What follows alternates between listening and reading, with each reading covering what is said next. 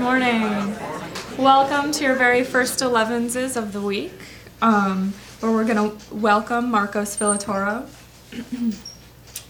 As writers, when we think inspiration, we imagine the muse, that lovely, large, floating, angely looking fairy godmother type Beatrice, whom so politely waits where? Like just outside our window or on our shoulder or in a chariot of stars for our fresh, pulpy minds to shudder and crack, to shiver and pop, fluttering with excitement or experience, and then bam, she throws some lightning or shoots an arrow or chucks an idea our way and it sticks.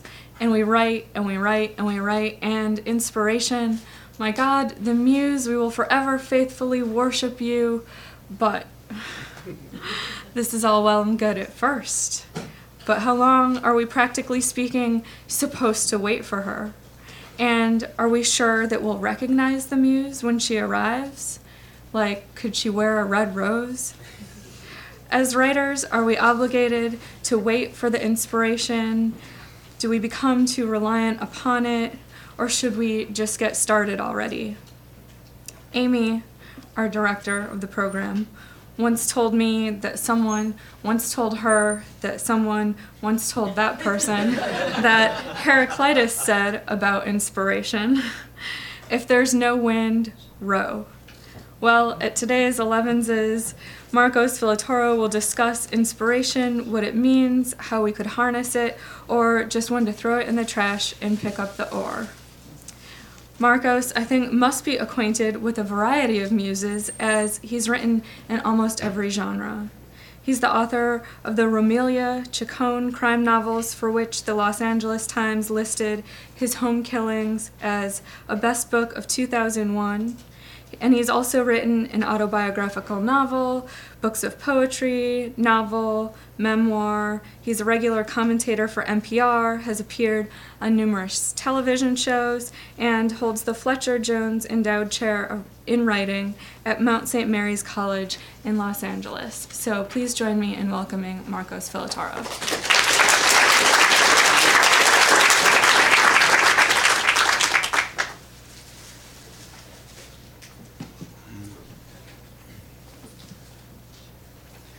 Muchas gracias, amiga.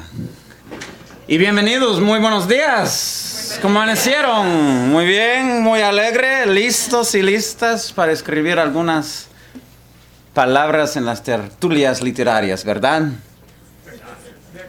How y'all doing this morning? Um, I greet you in both my languages, uh, Salvadoran Spanish and Appalachian English. Um, as, as in, in my first books, they they put my whole name there because they you know they make the name smaller on those first books, and then it was Marcos McPeak Villatoro. And people ask, that's that's a mouthful. Where did that come from? And I I usually explain that it's the Latino tradition of taking the names of both your mother and your father, your, their last names, and uh, I've done that. And so the McPeak is my father, Ralph, who was born on Clinch Mountain. Actually, yeah, near Clinch Mountain in a place called Bray Strait because they used to raise mules there. That's not a very romantic place to be born in, but Bray Strait. And he was born in, in, the, in the Appalachian Mountains. My mother was born in Usulután, El Salvador, in Central America. To which usually the fellow says to me, Okay, how did that happen? How did you get this white guy from East Tennessee with this very brown woman from, from Central America? I, I didn't. They did it on their own. My, my mother uh, immigrated to the United States in 1942 and, and my grandmother became Rosie the Riveter at that time. She was one of the folks on the dock putting together the ships for the war effort uh, in, on the San Francisco docks. I always had an, uh, imagined my grandmother Romelia with that big, big helmet on and with a welding torch and somehow smoking a Lucky Strike at the same time. That doesn't quite work. But uh, my mother worked on the docks as well. Dad served in the South Pacific in the Navy during World War II. And at, in 1945, he got off of his ship in San Francisco, he was going to take the long way home. Many a soldier and military man after World War II wanted to see America. There was this real desire to see America. There's a lot of cross pollination, a lot of traveling, and he was going to do that from San Francisco to East Tennessee. he got a job in San Francisco where my mother worked, and the boss, I guess, was ahead of his time in 1945. He said, um, Ralph, Amanda, I'd like you two to get together, have a cup of coffee. I think you all would hit it off. And they sat down, and my mother would say to me when I was growing up, I just remember, hijo, I was looking at that man, that gringo on the other side, and I remember those ojos verdes. Ay Dios, he had ojos verdes. He had green eyes. And green is the color of fecundity in, in Central America. If you read uh, the, the novella Aura by Carlos Fuentes, which is a really gorgeous, sexy, haunting ghost story, uh, Aura all the time is wearing green velvet. And so in Mexico, everybody knows what that means. Uh, and also in Central America. And my dad had these ojos verdes, he had these green eyes. And my dad was looking over at her from, with the San Francisco Chronicle between them. And he said, he was kind of a shy fellow, but he said something in Appalachian like, hmm, yeah, boy. and uh, they fell inevitably and deeply in love. And uh, mom did not speak English, and my father did not speak Spanish, so they got married. Um, and the reason Dad was in San Francisco was he was waiting for his Harley to be made. He was uh, right after the war, you know, the rationing of the war and, and metals and all. You had to wait a while for for vehicles to be built, and so he was waiting for his Harley, and he finally bought it in 1947 Knucklehead, biggest bike at the time, and. Uh, but now he was married and he had his little lady with him, and, and so they both strapped up into leather and the goggles and the leather and the leather. My mother was really into leather. Uh, we have these photos of her with all chaps on and and and and my dad also he had wore they wore the leather mostly for the wind and and I've worked on this novel a bit of this bicultural couple who cannot speak to each other on the back of a 1947 hog riding over the Golden Gate Bridge he up in the front trying to uh, have a conversation yelling back honey, are you ready for the adventure of your life? And she in the back, oh, Ralph, como te quiero tanto. And poof, off they went. Route 66, all the way to East Tennessee. The first of nine trips across America on the back of that Harley Davidson. They, they would, uh, my mother would miss her mother. They would want to go back to San Francisco. And uh, so they'd get on the Harley and they'd ride it back to San Francisco. And my dad would get a job in the coal mines uh, in Kentucky and they'd get on the Harley and they'd ride it back to Tennessee, back and forth nine times. They did the Daytona races. We have all these photos, and I remember as a 16-year-old, I would look at these old black and white photos with the beveled edges, and I would weep because there's nothing worse than being 16 years old and realizing that your parents were bigger badasses than you will ever be. Um,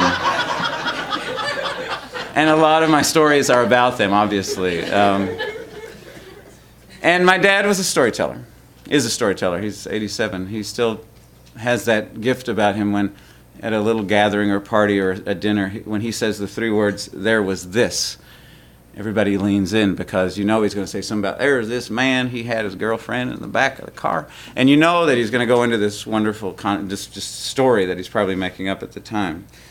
Stories.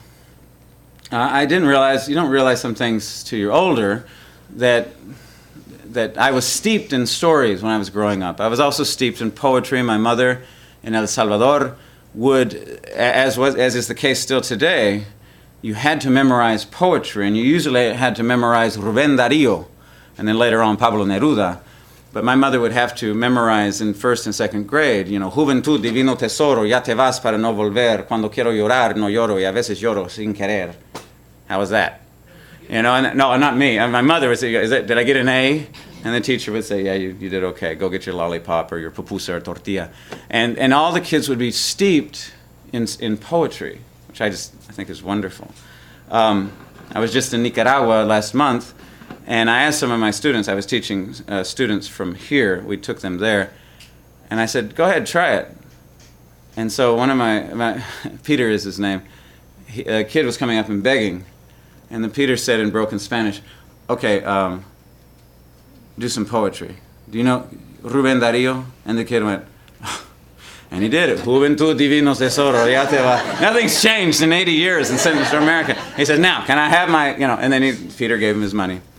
Uh, so very much steeped in all that. But that's not inspiration. That's not, that's not a muse. It might be amusing, but it's not the muse. And I loved your opening about the muse. Something happened in American history, American literary history in the 1800s, when, and it wasn't, it didn't start just then, but Oscar Wilde really rode this horse about the gods coming and bringing it down into his head, and then he just spouted it out. And that's why it was so beautiful, because there's a connection to the gods. Keats also was in that kind of framework, and it stuck with us a little bit that, that the writer is this person who has some sort of metaphysical connection to something or someone that feeds them this inspiration. Um, fortunately, something came along in the early 20th century called the Iowa Writers Workshop. And the Iowa Writers Workshop reminded people that no, writing is work. Writing is a lot of work. And, and that sort of, with Paul Engle and others who came along, of course, Flannery O'Connor um, was one to say that as well. Somebody would ask her during book readings, Where do you get your inspiration? And she would say, I get my inspiration by sitting my ass down at the desk every day. And people sometimes are put off by that. But it really makes a lot of sense when you think about it. Down here, I'm going to do a little show and tell, which is at, at the risk of both hubris and, uh, and, and shame. Uh, and I'll show that to you in just a minute. But before I do that, I would, I'd like to just tell you a little bit of why, what happened to me. I know that when I was in college, I went to St. Ambrose University. Those of you from Iowa know St. Ambrose is just down the road in Davenport, Iowa. Back then it was St. Ambrose College. A nice college. Um, it, it wasn't the workshop or anything, but it was a good place where you had plenty of books and you had, uh, you know, out of 10 teachers, one would be good or two would be good, and one would be good and caring, and would be a mentor to you. That sort of thing is what usually happens at any, any decent college. And then you have other people of like minds who care about the same thing as you do. So it was wonderful. I loved it. I was first generation college, and, and that was great. Uh, when I, and I, actually, I went there, I was a seminarian. I was going to be a Roman Catholic priest, but we won't open that can of worms. That's a whole other thing. Uh, although that gave me a lot to write about. But, but after two years, I left the seminary. I fell in love with my soon-to-be wife, Michelle. At that time, we uh, we were dating, and I moved to a little house. And I remember sitting out on some one September morning, looking out and thinking, "God, what a beautiful day today is." I think I want to write a story. And I had been writing poetry up to that point. You know, I in in the seminary I would uh, write a poem, and then I would open my dorm room door, and I'd slam the poem on the door with tape, and I'd close the door, and I'd wait, and guys would come by, and you could hear them. They'd be mumbling, and then you'd hear scratching. It's usually Pat McHenry. Pat McHenry, a good friend of mine. He's now an English professor, but he, he back then we were both 19, and he would scratch on them. Then they go away. Then I would come out like some little, like Grendel in John Gardner's novel, and I'd open up the door, and I would look at it, and there it was, my first workshop. Pat, Pat would come by, and he would say, "Oh, I love this this light. This line here is so Eliot-like, but you're really bullshitting me down here." And this is vague here. And then Jim Hannon, who ended up being the mechanic at, at the college in later years, said, What the hell is this about? I have no damn idea what you're writing about. But it was great because I, and then I, I would throw out another poem, and, and you know, that was just a wonderful place to be. But then that day came, I thought, I want to write something big. I didn't call it a novel, I just said something big, a big old story. So I sat down, I had an old manual typewriter and I started actually I started handwriting first, and I handwrote and I wrote a whole page that first day. I wrote this page in on yellow the yellow cuadernos, you know those those pads, and uh, wow, that was cool. And I put it away, and so the next morning, I, I had an eight o'clock class, so I got up, I usually got up at seven forty nine to run to the college, and then I thought, no, I'll get up at 7:30 and I'll have that coffee. And I, so I sit, and I wrote a couple more pages the next day, and I reread what I wrote the first day, and I said, oh, that's good, but no, maybe I could tweak right, oh, you know, this right here. And then I keep writing, and then the third day came, and then it's you know 7:30 is not enough, 7:15. And as the days passed, seven, seven o'clock, seven, six thirty, seven. Okay, five, four forty-five.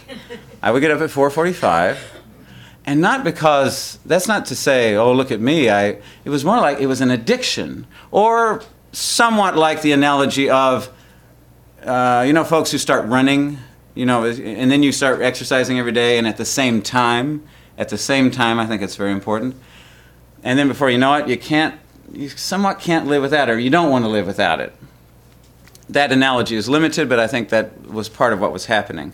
But something else was happening. I was sitting down every day, and I was wanting to write. And I wrote, as Anne Lamott would say, bird by bird, just a little at a time, just a little at a time. And I, uh, I wrote uh, for about a year and a half, and I wrote a 427 page novel. And it was horrible. It was so bad. It was about a college student living in a college. right? But then it, then it started going back to into the past and childhood and all that. But and and uh, a friend read it. You get a friend to read it, and he said he was amazed that it, that I had done it, but uh, he was kind and. That, that novel got shelved. Bam! I put it. My mother, my mother shelved it for me, and then 15 years later, when my or 20 years later, when my first book came out, she gave me that one. She gave it back to me. I now have it, and I don't see that as a failure because it taught me the exercise, the vocation, the job, the obsession of writing. How do you learn to write? By writing. Yeah, but how? Well, you write. Yeah, but what are this? Tr- th- come on, we're here at this summer writing festival. What? Well, I can give you some tips. That's all I think we prefer. And I think we need. I think as professors, we need to be honest. We can give you tips, and we can give you guidelines, and maybe a flecha here, you know, an arrow there. But those are only tips regarding structure and uh, character development, and what is a plot, and what is profluence, and what is the pace, and is the reader going to turn the page? And remember, it gets worse. You know, a friend of mine who has that up, up on her computer, and a little post-it note as she's writing said, "Remember, the story it gets worse. It has to get worse. It's conflict. Nobody wants to read a happy novel." Those are nice little guidelines. But what do you do after this? What I hope, and what I hope is for, for students, for people, not students, writers. You, many of you are already writing. Is you go home and you get fired up and say, "Yeah, I'm gonna, I'm, now I'm gonna, I'm gonna kick a little bit here and get sit down every day." So I don't believe in muses. That's, I think that's, that's horseshit. There are no muses. There, there is, there are those moments when you're writing every day and you're writing along and you're getting characters and then something happens.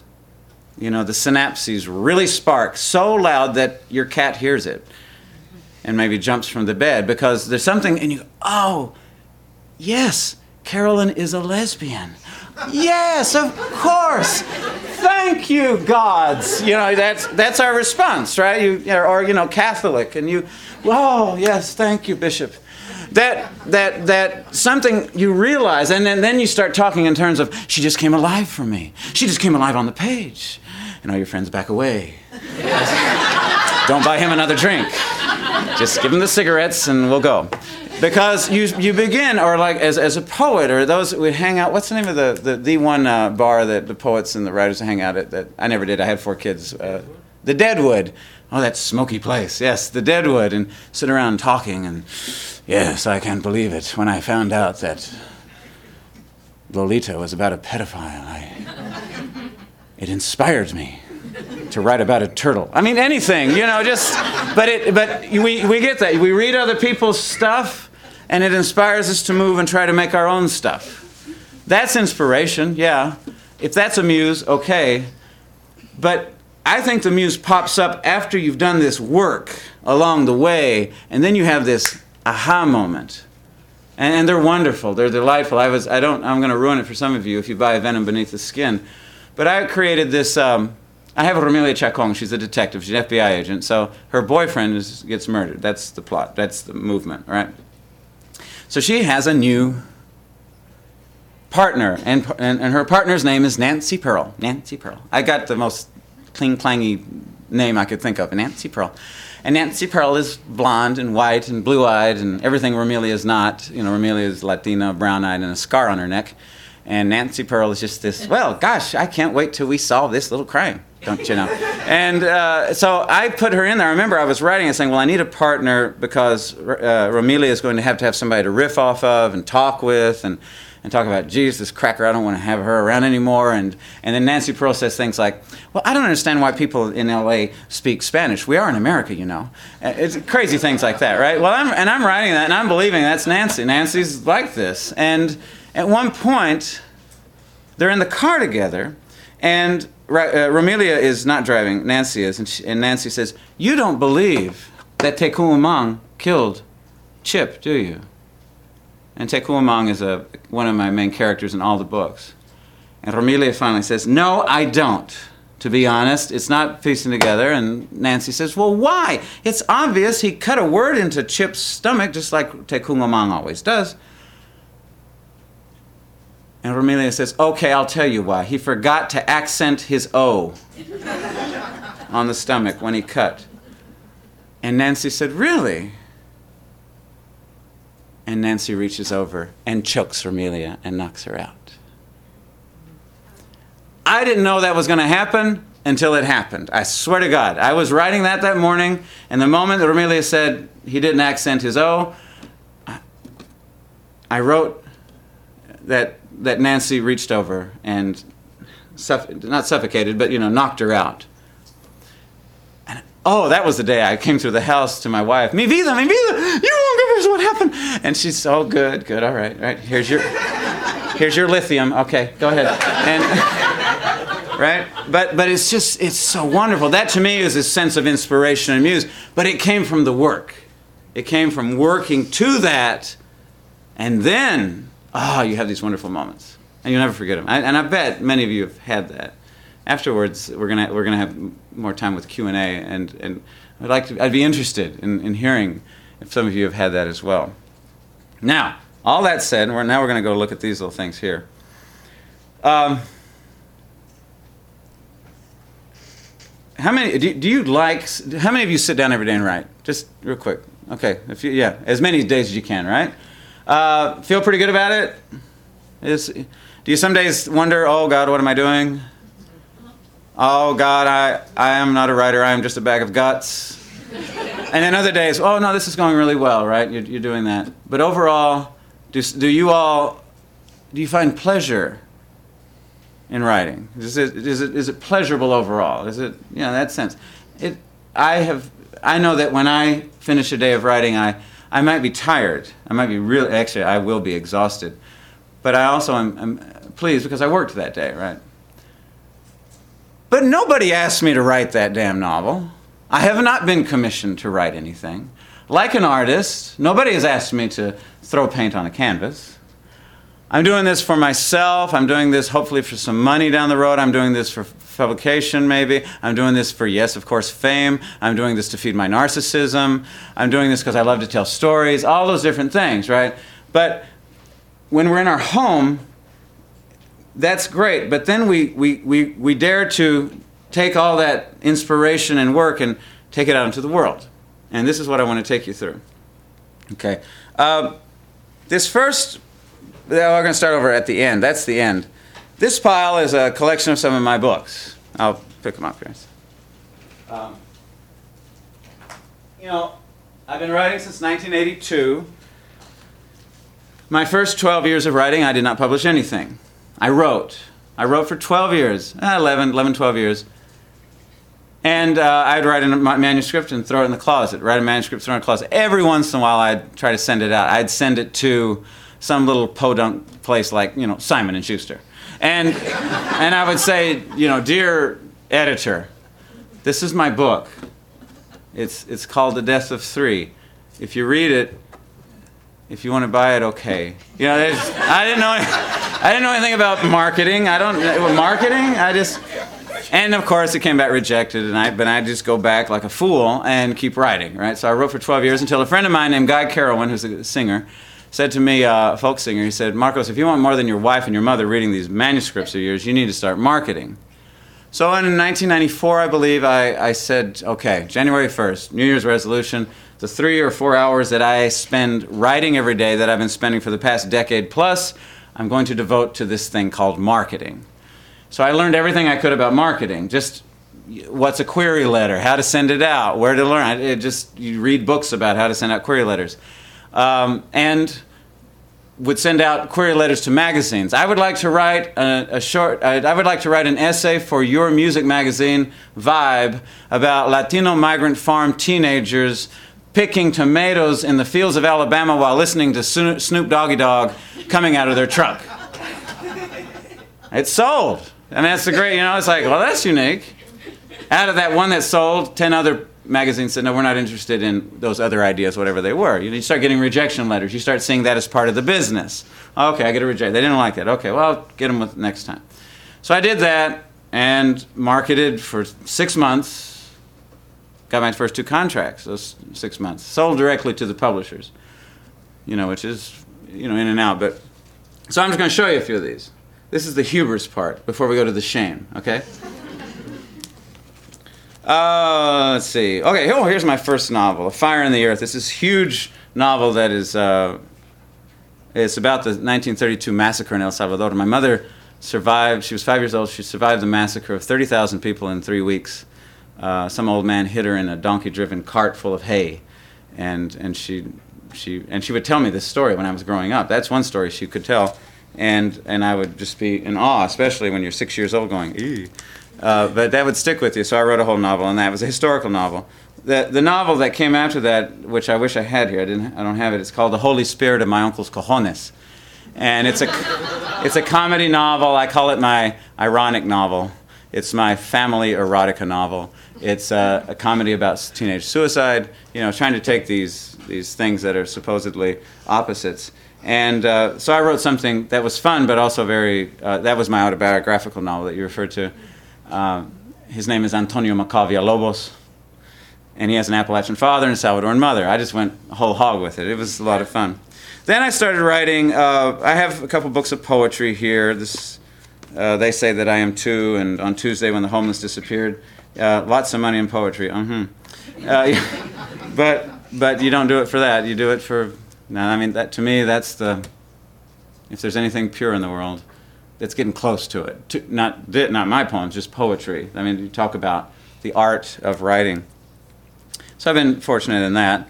Um, then I started writing these crime fiction books, A Venom Beneath the Skin, and then they got picked up down the road. I mean, this is a career that I'm going through quickly. Uh, Random House put them out in uh, mass market paperback. This is Minos. Minos has been my, my, my truly faithful child who has, has taken good care of me uh, because Minos got me into Japan.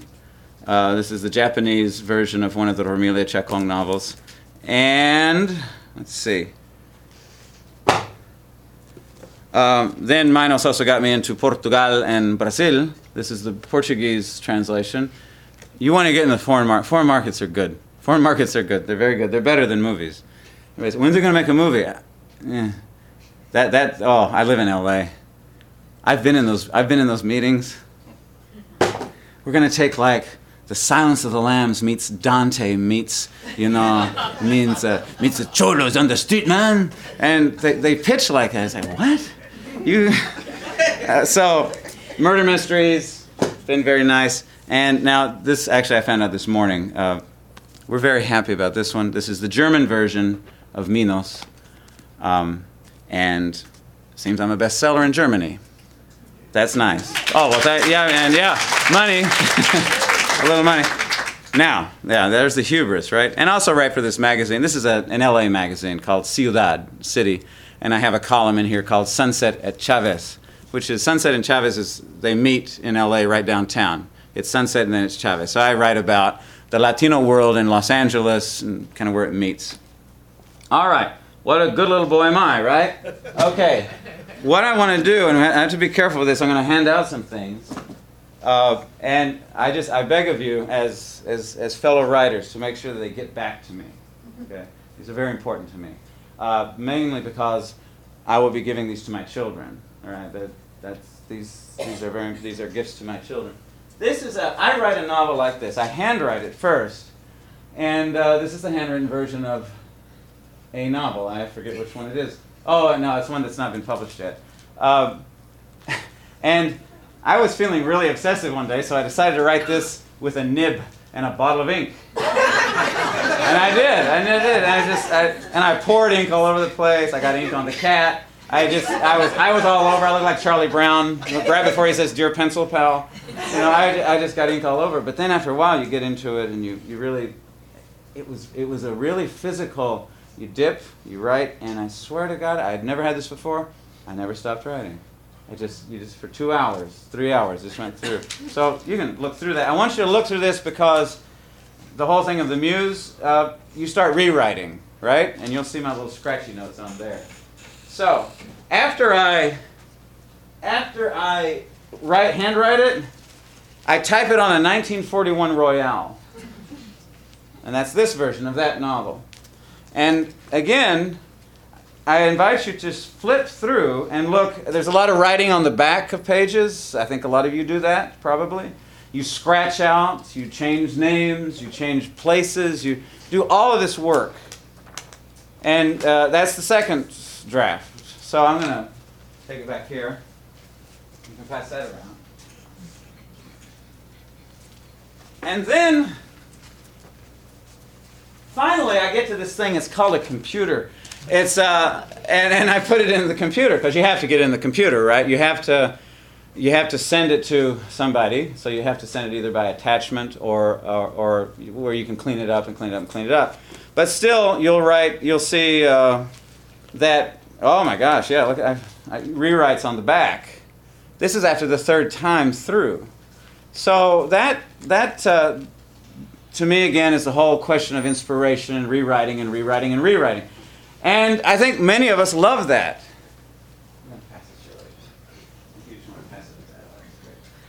Give a glance at that. So, that's the beginning, right? Actually, it's before that. You write in your journal.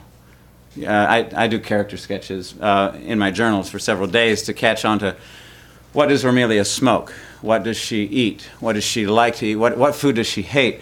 Uh, some of you in my class this weekend had some great little questions of what, uh, what kind of little ticks they had.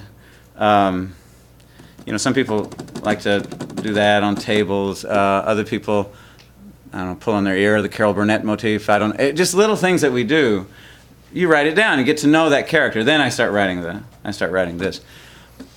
That's the begin. That's the wonderful time of inspiration. That's a, this is the outcome. Hopefully, after twenty well, we've been married 25 years, and I started writing when, uh, when we first met. So 25, 26 years of writing.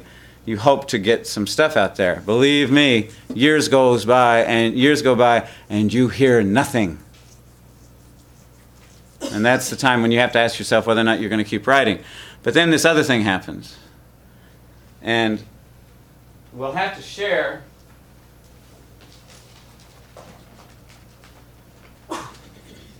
This is my rejection file.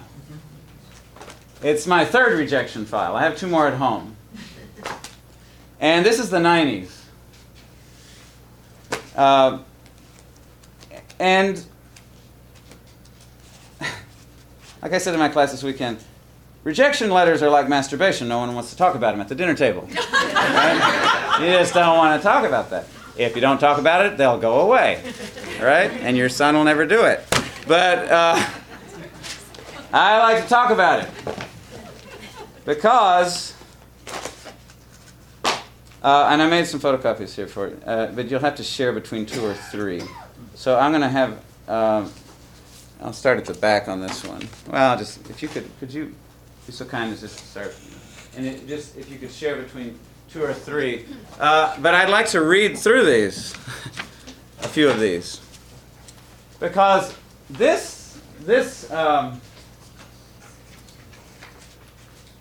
this right here stops a majority of us from continuing on. We stop. I know friends from the Iowa Writers Workshop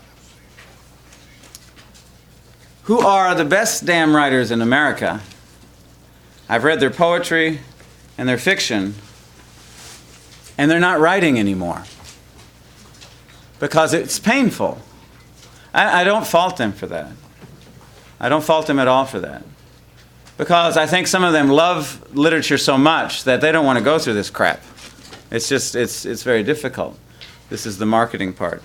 But uh, but there are some great writers who who decide not to go on with this, and I think that's a fine and actually somewhat of a noble decision to make. Um, to say maybe I'll just write purely for myself, you know. So uh, it's oh they're going around. Okay. What I want to kind of the, the, the last thing I want to leave you with is this: inspiration can come from rejection. Believe it or not. Those first rejection letters that are just photocopies and says thanks but no thanks, you don't get much out of those. But if you as a writer start getting letters that say something to you, then something could happen. So I've got the originals. I hope I'm in the same uh, uh, pattern as you all. The first one, Houghton Mifflin. Is that what that Houghton Mifflin Company? Uh, from Don Safarian. Is Don here? No, I hope not. Okay. Uh, 1996. Uh, dear Mr. Villatoro, very, ma- very many thanks for the chance to read your proposal out of the silent ashes. Your writing is powerful and the story promises to be quite a provocative novel. I'm afraid, though, that I don't feel I am the right editor for this book. I don't I just don't have the enthusiasm I'd need in order to publish it successfully. Many thanks and good luck in finding the right editor. At first I would take that and go, You don't have enthusiasm for my book? What are you I've got a lot of enthusiasm, why don't you? Uh, but what I've learned is she's not the first to have said, I, I just I, I don't know if I can get behind this book emotionally. I don't I just don't have the verve. I mean, you write well, and so I realized, and what I've learned is, such as when you get an agent, they have to really love your stuff, right? They, they, they connect with you. This is the personal relationship made. This is the marriage made between you and an agent, you and an editor. And it is a marriage. And like in marriages, there are compromises to be made. Uh, there's long periods of no sex. And there is times where you, you, you argue, perhaps, but then you also come back together and you try to work it out and uh, and that's who you want to get as a, as a partner. Really, they are your partner. And so she she said, I just don't know if I can be your partner. You know, it's like dating. I, I you know you're you're kind of cute. Shave the beard, get rid of that. You know, whatever. And then maybe, but no, no. Okay. I got a lot of those. I would say, I just you don't have any enthusiasm. The next one is a Creative Arts Book Company. That one really doesn't tell you much, except for one thing. It says, we are really backlogged we have 10,000 novels to read. And there's some guy in Thailand who's faxing his 700 page manuscript to us right now. I really that happened once. This guy from Thailand, he sent, his, he just kept feeding it, and and the agent in New York was like, "Stop, just stop!" You know, I don't know, he couldn't unplug it or whatever. But this one doesn't say much except to say, you know, we're really busy, so we can't. We have to send out a form letter. So you realize, okay, I won't probably won't go to them much anymore. Oh, the New Yorker. Okay, now here's the New Yorker. Um, of course, there's Playboy at the bottom. Playboy is a good place for short stories, by the way. Women and men. Don't think it's just for men anymore. uh, but it's a great place to, to, to sell your novel, your short stories. But I want to show this, The New Yorker. We're sorry to say that this manuscript is not right for us in spite of its evident merit. Unfortunately, we are receiving so many submissions that it is impossible for us to reply more specifically. We thank you for the chance to consider your work. And then some temp person wrote, Good story, thanks. And I just, oh, thank you, I love you. Because the New Yorker, I mean, God, the New Yorker, what do they get? 50, 50 magazines, 50 issues a year. So maybe 60 short stories, maybe, when they have the, the fiction issue. Uh, and 10 billion short stories go through that building every minute. So they have that, but I want to show you this. This is a photo, a mimeographed or photocopy of, right? It doesn't say Dear Mr. Villatoro, nothing like that. But it's kind of nice. It says, in spite of its evident merit. Now you could think, oh, they're bullshitting you because they're just saying that. No, I don't think they are. Because first, somebody wrote good story, thanks. And if you turn the page and look at the next New Yorker rejection, look how little it is. It's like, look at that. We regret that we are unable to use the enclosed material. Thank you for giving us the opportunity to consider it. The editors. The margins are seven feet deep on both sides. What they're also saying is, P.S., please keep your day job and never write us again. Right? I sent them something and they hated it. They said, give them the hate, give them the hate one. Give them the one that to say, really. We do not want to encourage you. We do not want to encourage you on this one. Um, go find else something to do. So they have different mimeographs. Remember that. Oh, I'm sorry. Excuse me. The Ecco Press. I love this one. This is a great one because for a moment there I thought, uh, uh, okay. Dear Ms. Villatoro, thank you for giving us the opportunity to consider Out of the Silent Ashes. We thought the writing was quite strong. One reader compared it to The House of the Spirits. We thought the repetition of key events greatly augmented our understanding of their gravity. Also, we thought the way eating and killing were linked were especially effective. The third chapter was our favorite. However, despite its virtues, we decided that this novel wouldn't quite fit our list. we hope that you find a publisher for this novel if you haven't already. They loved it. I love it. Now make me hate it. I mean, it's just, what, what is the signal they're giving me? And, but they were saying, well, it's good, but we're not, we're not ready, we're not enthused. Writer's House. Writer's House is a good agency. And I courted Susan Ginsburg for as long as I could. And she was very kind because now we got on a first name basis through rejection letters. dear, dear Marcos, thank you for sending along your manuscript of Shadows of Redemption, and my sincerest apologies for the delay in responding to you. I've had three people read this in house. Ah, she was struggling. She was vexed. So she gave it to other people to read. And we all agree that you are a very talented writer. You write with a clear, skillful voice, and you've developed a cast of complex, sympathetic characters. However, Ooh, that word, however. It's just never name your child, however. It's just it be, they'll be doomed for this. However, I'm concerned that there's a certain quiet here that would make the book difficult to sell in today's market. While your writing is very strong, there seems to be a lack of dramatic moment and narrative drive. In fact, this is almost a memoir in a novel's clothing, and I'm not sure it shouldn't be just nonfiction. I imagine you will indeed find a publisher. I'm afraid I'm not taken enough with this to give it the attention it deserves. Ah, again, the attention it deserves. Wish you the best of luck. Thank you for your patience. One, that's a workshop. And two, I didn't pay for it. I didn't pay for this crit- critique. She gave it to me. One, because we built somewhat of a relationship. I would send, I think I sent her three novels throughout the, the two years that I, that I was trying to get her. And she, um, she gave me a lot. That, that's, that's gold. That is gold because she took, first of all, she took time out of a deathly busy schedule to write a letter.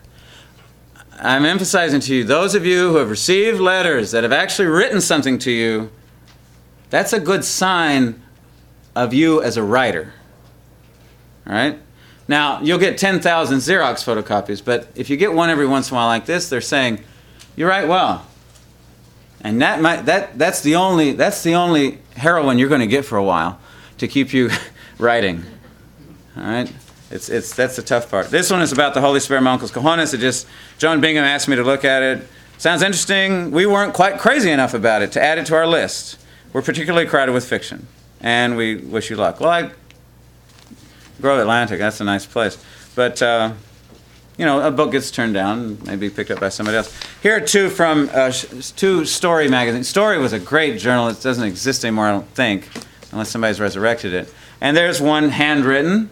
You can read that. And there's one over here, the Missouri Review. By the way, I would say to many of you who are short story writers, if you're interested in sending stuff out, the Missouri Review is a good place.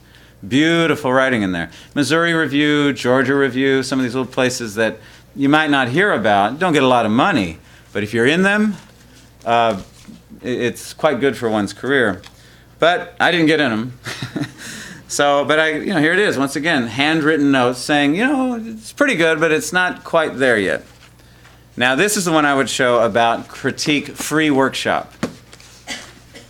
Uh, it's hard to read this one. It's Stepping Stone Literary Agency. It's actually Sarah Freymann, and the next one she changed her the name of her agency to Sarah Freymann. While I found this to be intelligently written, evocative, lyrical, atmospheric, poignant, I did not feel it would work for Skipping Stone. The large cast and unwieldy, convoluted plot made for a tough read. I missed a clearer, stronger plot and exposition. Very intriguing, though. Best of luck. Now, I had sent her a fire in the earth, that big one about the, the massacre. And I had 12 people in chapter one, and I killed off 10 of them in chapter two. And, that, I thought, yeah, I was just starting out. I was still learning. It wasn't mean to be, write a novel. How do you get all these people in there? I was trying to do a Garcia Marquez thing with a lot of people. So I read this, and I, oh, okay. So I got rid of tw- 10 people and kept two and walked them from chapter 1 to chapter 2. One gets killed by the earthquake. Oh, sorry. One gets killed by the earthquake. The other one lives on, but has to live with the, you know, whatever, the, the, the angst of the earthquake. So I changed the book.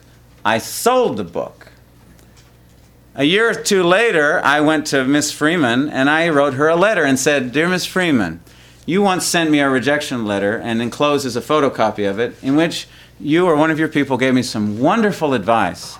And I used that advice and I used it on the novel. I changed the novel, rewrote it, and I sold it.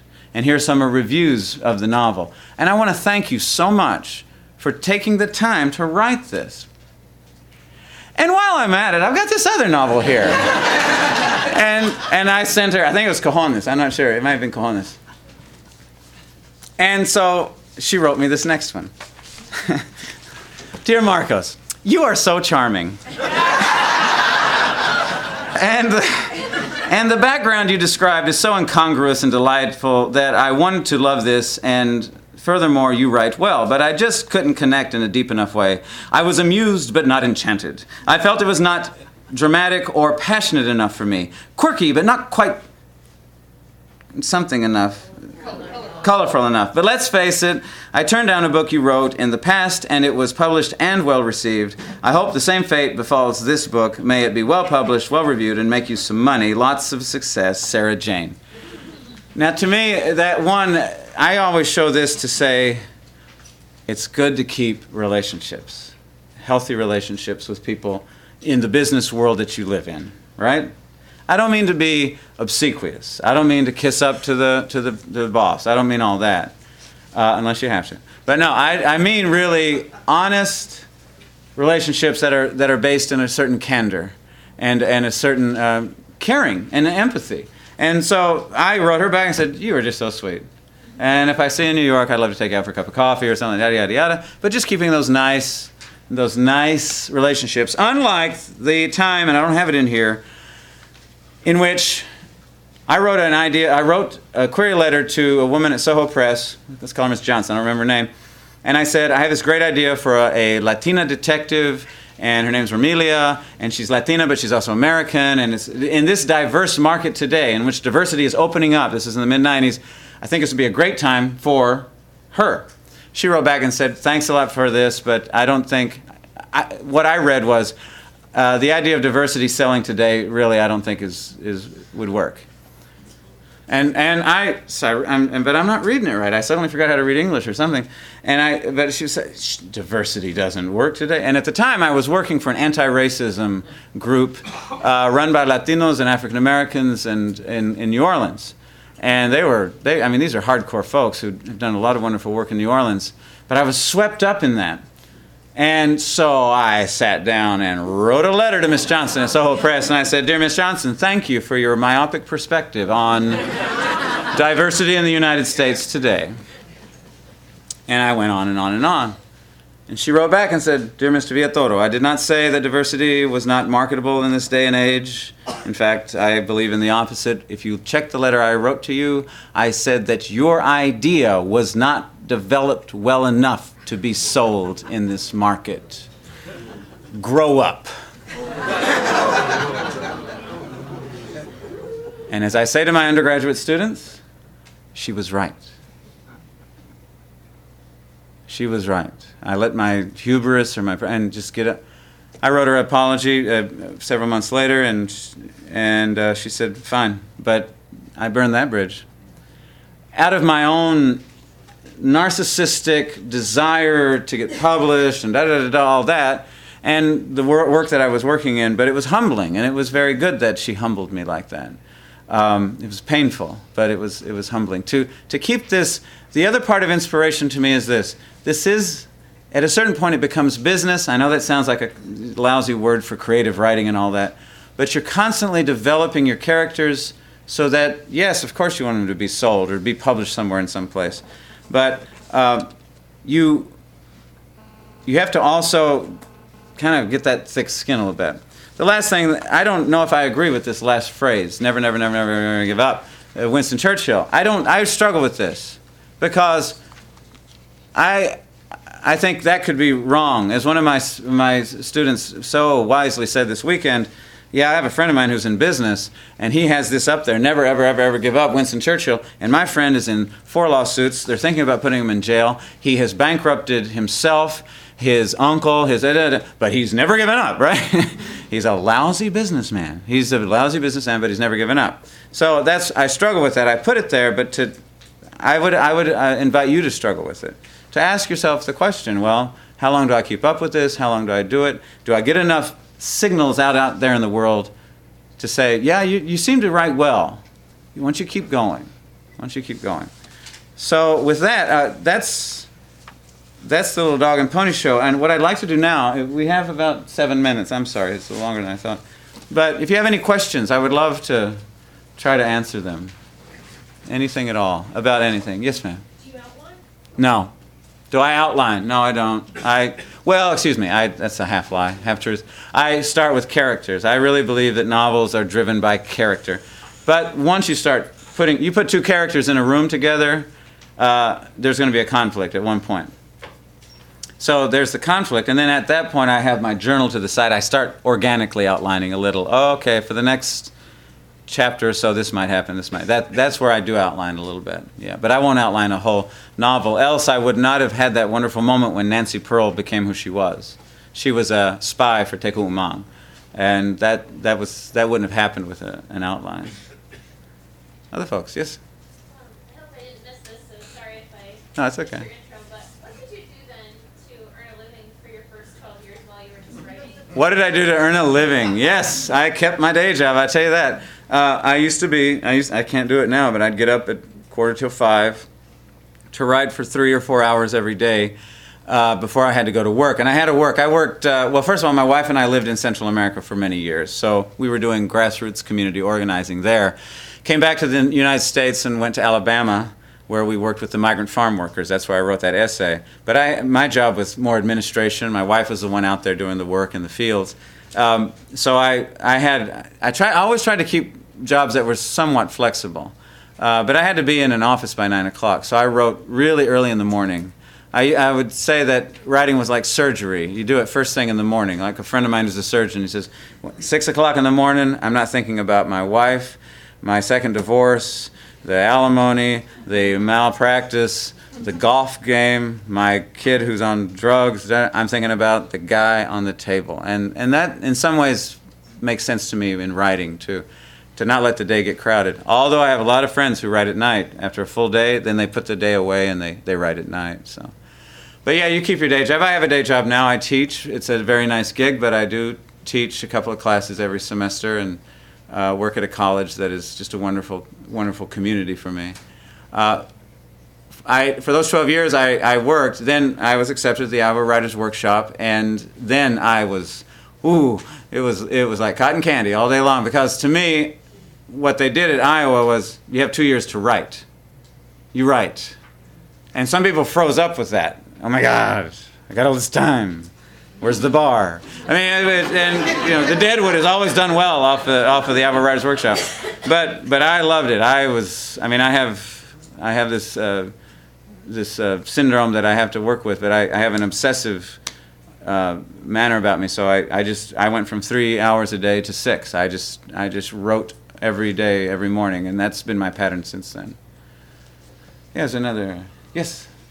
Have you ever simultaneously submitted any of your novels to compare your rejections? Yes, very good question. Have I submitted to various places to compare the rejections? That one from Susan who said it seems more like a memoir, and uh, she was the seventh rejection, and others were saying somewhat the same thing. So I was, I, I felt it out, and and out of those who wrote me, I went, oh wow, so this is really saying where this novel is not working, and and that that was helpful. It was very helpful. That was one of five or seven letters that, that they were saying, I'm not quite grabbing what this, what's at stake here. Um, so that, You just got one editor telling you that, and don't you ever get the feeling like, well, that editor is wrong? I'm gonna send it to another. editor." Oh. It's an ego thing, but well, it's part of ego, but that ego is, is also many times your friend because I always say in workshop to my students, Okay, you put a piece of work out there, everybody in the room reads it, they critique it, they go through it, the poem, the short story, and then you're sitting there, and of course, you're dying inside because it's workshop, right? And I remember that they'd say Monday at work at, at the Iowa Writers Workshop, we have workshop on Monday, so you started drinking on Friday because you knew that your poem was coming out, right? Uh, it, it's it's very tense, and many times you learn more about poetry or literature when you're not being workshop because of the wonderful effervescent conversation. What I say though, the cheap advice is this. Today, if any of you are going to be workshopping, you get workshopped, then they either tear it apart or work at it, critique it, they think they love this part. You gather all those back, go home, and put that on a shelf for at least six weeks. And then you go back and look at it, and you're calmer, you're at home, and you can flip through it and you can say, oh, well, Judy said this. I kind of like that. That makes sense. I, I might change it. But Marco said this. I think, no, he's not, I, don't, I can't agree with that. So you come back to your own voice. Otherwise, your short story becomes pablum. It becomes baby food. It's been chewed by so many people. You're writing for the workshop rather than for yourself. But now you've had this wonderful people talking about it, then you can come back and recollect strong emotion in tranquility and, and, and rewrite that short story and make it your own. So that's always my cheap advice for, for workshop. Yes, ma'am. Um, Have you ever gotten a really terrible review from a book, and what was your response, or what you, Yeah, I've had overall I've had decent, or you know they'll say it's he's kind of over the top here or whatever, but you know it's a good story and all. Uh, one of my poetry books, I got a review that oh it hurt so bad. It got a, a number of good reviews, but this one guy just he seared me, and um, I cried. I just cried because it was very painful, and and and you you should do that. you should cry and you should find a friend and you should say this hurts because it does. I don't mean to have the tough skin and nothing hurts. No, no, no, it hurts. Every rejection will always hurt. The question is what you do with the pain. Uh, one thing I don't do, I do not look at my books on Amazon.com. That is like bobbing for piranha. Sorry, I just I don't look at I don't I don't unless I'm really drunk or something. But I will not I will not look at what they say to me about me. Oh, because it's either very laudatory. Oh, this guy's the greatest thing since you know, and I, I'd given her an A in that class, but that, but or somebody who says this guy's a fake. I mean, mean things like this guy's fake. He's a phony or stuff like that. It's just painful. And if you let reviews and shit get too much to you, you'll start to lose your own voice. You have to co- always come back to what you believe in. One last question. Yes, ma'am.